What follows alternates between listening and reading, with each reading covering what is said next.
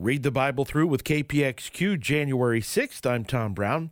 God makes his covenant with Abram, and Christ teaches a new, higher standard for living a godly life.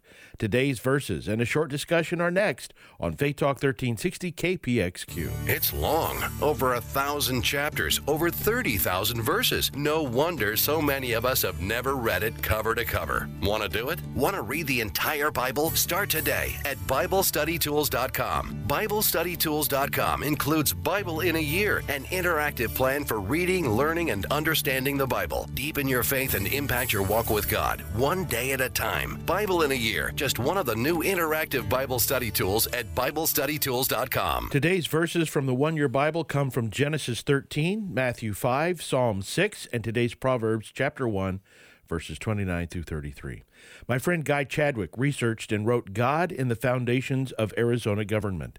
And in that research, he found some pretty amazing facts about our state.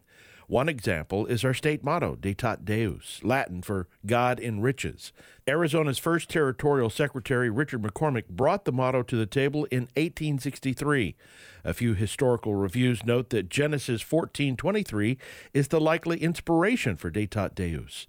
This is the passage where Abram had rescued his nephew Lot and in the process was offered a reward by the king of Sodom.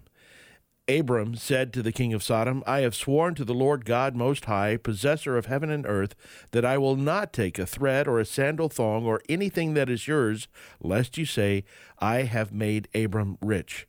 Never forget that no matter what your job or business is, or what your investments and benefactors are, Ditat Deus, it is the Lord God Most High who enriches. Thanks for joining me as we read the Bible through with Faith Talk 1360 KPXQ. I'm Tom Brown.